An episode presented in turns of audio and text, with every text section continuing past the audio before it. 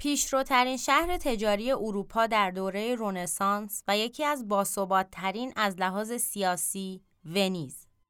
شهری باستانی بر روی تالاب‌های بزرگ در موقعیتی ایدئال برای تجارت با شرق. ارمغان کشتی های ونیزی که از شرق مدیترانه به غرب می آمدند کالاهای مجللی بود شامل ادویه های عجیب و غریب، مایه رنگ ها و رنگدانه هایی که در تزئین کتب خطی، صنعت پارچه بافی، سرامیک و نقاشی به کار می رفت. مایه رنگ های وارداتی که خالق رنگ های پررنگ مخمل ها و ابریشم های مدروز بود با صورتی های پررنگ، قرمزها و طلایی های نقاشی های بلینی، پالماوکیو، تیتزیان و ورونس هماهنگی داشت. رنگ های شرقی با همراهی دست نامرئی رطوبت تکنیک نقاشی در ونیز را دگرگون کردند. در حالی که هوای گرم و خشک توسکانی باعث خلق فرسکوهای بینظیر شد، رطوبت ونیز نقاشان را به سمت بوم و رنگ روغن هدایت کرد و همین موضوع باعث شد سبک نقاشی متفاوت و غنی آنها توسعه پیدا کند و زیباترین رنگ ها و درخشنده ترین نورها به روی بوم بیاید.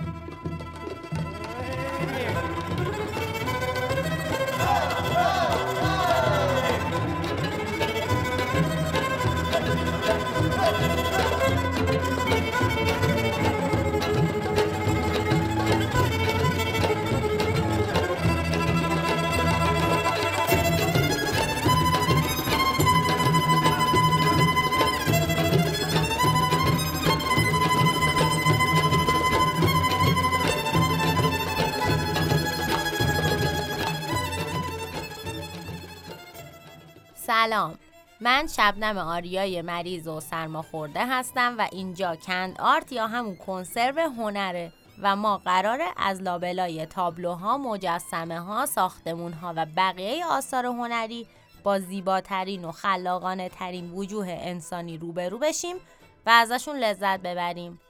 پس با اینکه امروز صدام یه ذره فرق داره و خیلی خوب نیست اما شما با ما همراه باشید.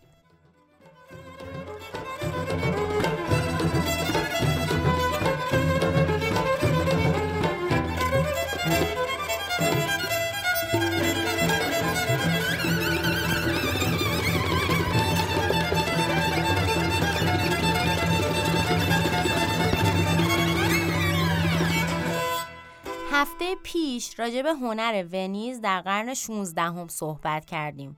اگه یادتون باشه گفتیم که ونیزی ها استاد رنگ بودن و راجع به چند تا از اساتید ابتدای قرن 16 هم در ونیز یعنی بلینی، جورجونه و تیتسیانو صحبت کردیم. امروز می‌خوایم راجع به بقیه هنرمندای ونیزی در قرن 16 هم صحبت کنیم و پرونده ونیز رو در قرن 16 هم به حل و قوه الهی کلا ببندیم.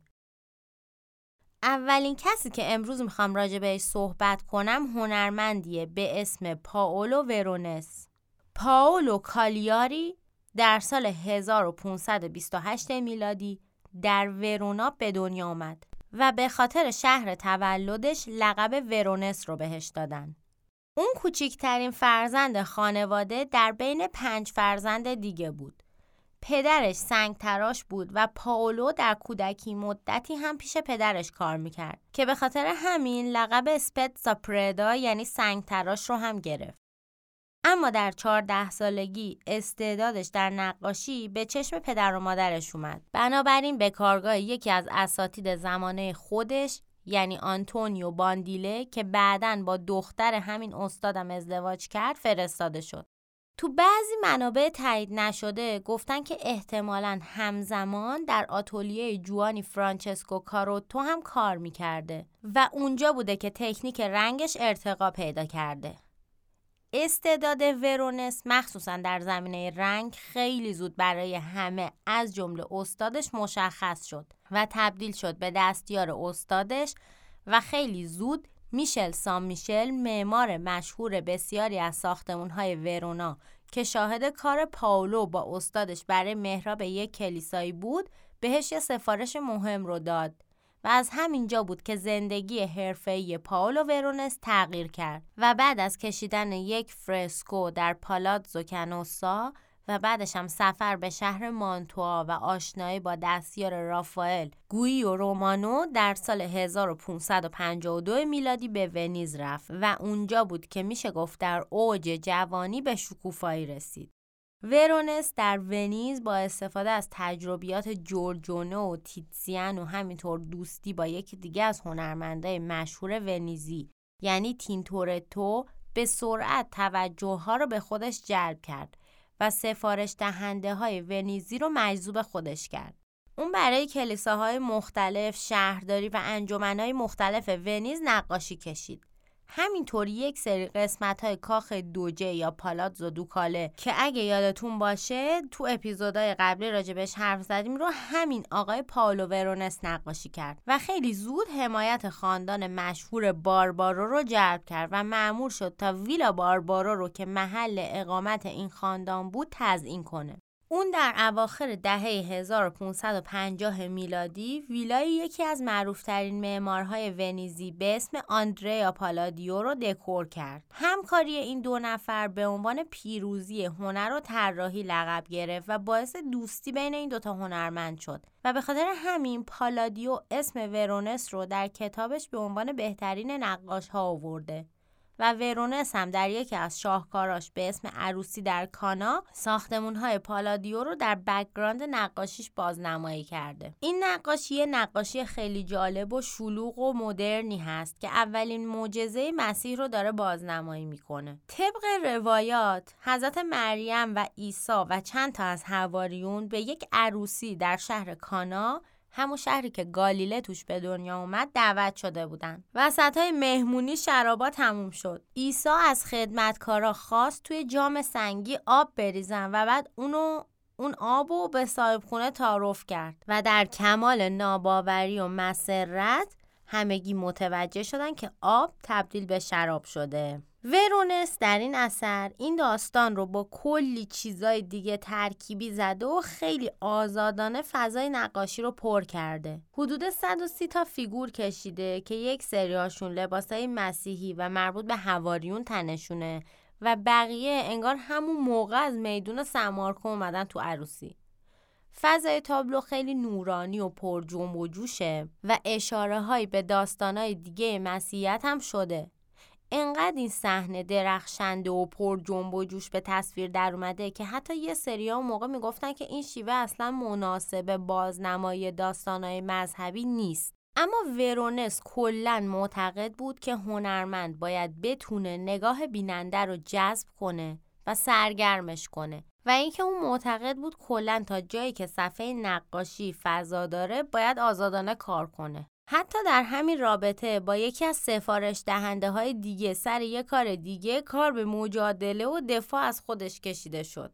اسم این اثر فیست in the House of Levi هست یعنی مهمانی در خانه لوی اما در واقع قرار بود که اون برای باسیلیکای سانتی جوانی و پاولو یه نقاشی با موضوع شام آخر بکشه به جای شام آخر تیتزیان که قبلا در همین باسیلیکا بوده ولی به خاطر آتیش سوزی از بین رفته بود.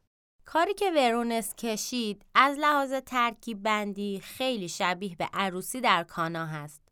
یه ساختمون شبیه ساختمونای پالادیو که وسطش یه میزه که مسیح و هواریون دورش نشستن و در اطراف هم یه عالم آدم توی راه راه وایستادن. اما کلیسا معتقد بود که نقاشی پر از المانای اضافه و نامربوط به داستان اصلیه که هیچ ربطی به اصل ماجرا ندارن و ازش خواستن از ورونس خواستن که نقاشی رو تغییر بده اما ورونس در دفاع از خودش گفت ما نقاشا هم باید به اندازه شاعرها و دیوونه ها آزاد باشیم وقتی من فضای خالی باقی مونده در تصویر دارم اونو با فیگورهایی که خودم دوست دارم تزیین می‌کنم. خلاصه که در دادگاهی که برای این موضوع تشکیل شد تحت تاثیر بزرگان شهر تصمیم گرفته شد که به جای مجازات ورونس یا تغییر نقاشی اسم نقاشی رو عوض کنم و به جای اینکه اسم نقاشی شام آخر باشه بکننش مهمانی یا شام در خانه لوی. ورونس در سال 1588 میلادی بر اثر زاتوریه در شهر ونیز از دنیا رفت و در کلیسای سن سباستیانو در کنار آثار هنری که برای کلیسا خلق کرده بود به خاک سپرده شد. پاولو ورونس تاثیر زیادی روی هنر و هنرمندان بعد از خودش داشت. هنرمندان بسیار بزرگی مثل اوژن دلاکخوا، پیتر پور روبنس و دیگو ولاسکوز در سالهای بعدی از کارای ورونس الهام گرفتن و حتی جالبه بدونید که شیوه بازنمایی نور در کارای ورونس بعدها منبع الهام هنرمندان و به وجود اومدن سبک امپرسیونیسم شد.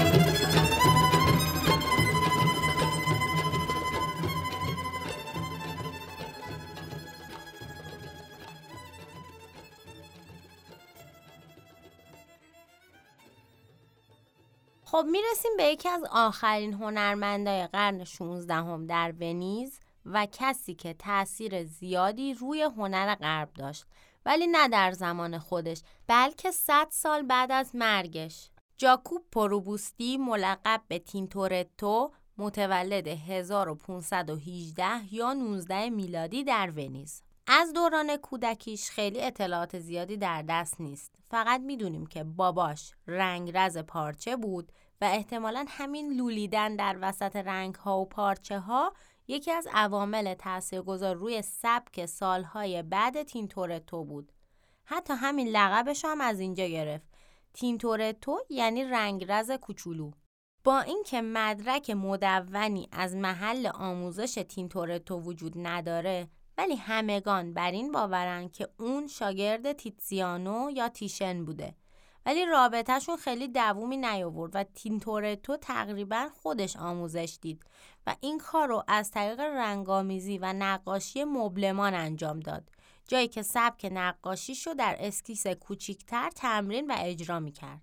اولین نشونه ها در تاریخ از وجود کارگاه شخصی تینتورتو به سال 1538 میلادی برمیگرده وقتی که در نقاشی حرفه‌ای شده بود و جدال و رقابت سرسختی با تیشن پیر داشت. دعوا هم سر این بود که تینتورتو به جای ادامه سبک محبوب استادش خیلی به میکل‌آنژ ارادت داشت و میکل‌آنژ رو الگوی خودش قرار داده بود مخصوصا توی طراحی. بعد از ورود ورونس به ونیز اولش یه رقابتی بین این دو نفر شکل گرفت. ولی به دشمنی ختم نشد بلکه باعث شد تینتورتو از استعداد و درخشندگی رنگهای ورونس الهام بگیره. تینتورتو فقط یک بار ونیز رو ترک کرد و به مانتوا رفت و بعد از مرگ تیشن بود که تونست سفارش های مهم خودش رو بگیره. ولی دیگه اون موقع خودش هم 62 سالش شده بود. بنابراین بیشتر کارهای مهمش مربوط میشه به اواخر عمرش یعنی اون در دوازده سال آخر. آثار تینتورتو خیلی حماسی و پر جنب و جوش و پر از فیگورای عضلانی با حرکتهای ریتمیک و با احساس بودن که کاربرد تزئینی بر دیوارها و سقفهای سالن‌های بزرگ و بلند داشتن انقدر انرژی توی کاراش زیاده که وقتی جلوی آثارش وای میستیم احساس می‌کنیم الانه که این فیگورا از تو نقاشی بپرن بیرون.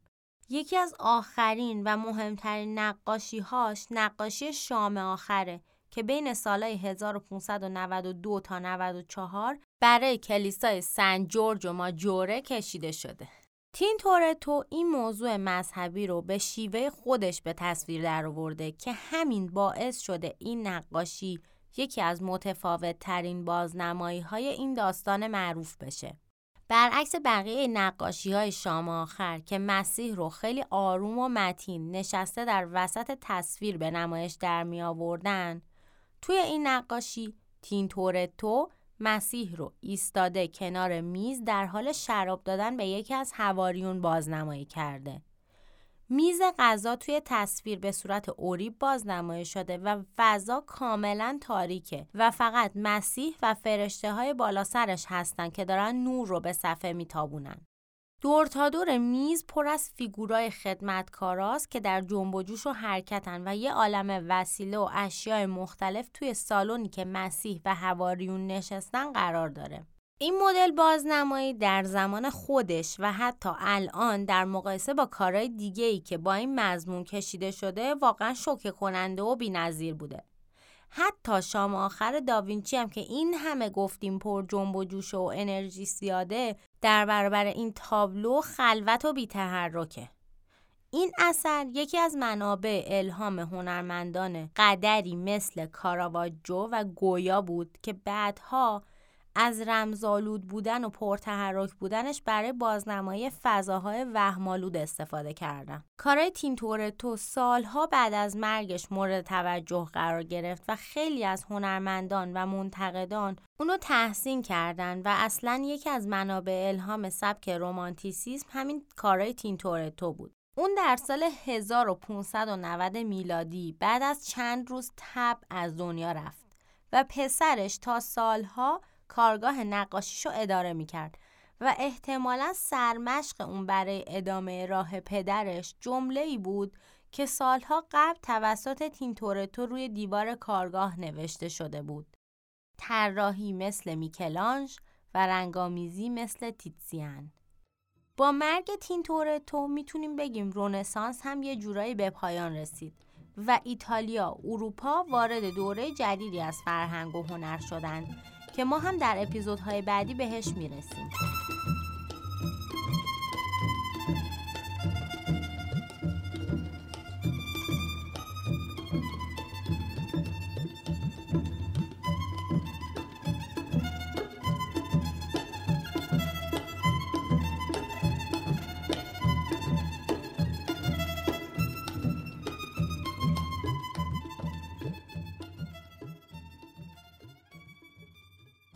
اپیزود این هفته یه ذره زود تموم میشه چون اولا که من مریضم. دوم که این اپیزود در واقع مکمل اپیزود هفته قبله. من می‌خواستم یه چیزای دیگه ای هم بگم ولی چون هر چیزی اگه می‌گفتم با مکتب ونیز قاطی می‌شد بنابراین ترجیح دادم اونا رو در اپیزودهای بعدی و به صورت جداگانه توضیح بدم. هفته دیگه راجع به شمال اروپا در قرن 16 هم صحبت می‌کنیم و بعدم هفته بعدش میریم سراغ جنبش منریسم. تا هفته بعد مراقب باشین که مثل من مریض نشین به پیج اینستاگرام ما سر بزنین و عکس آثار ورونس و تینتورتو رو در پست معرفی این اپیزود نگاه کنید مراقب خودتون و سلامتی و قشنگیتونم باشین Vamos a tocar la famosa, es un tema que se llama Misirlou originalmente, la película banda sonora de Pulp Fiction.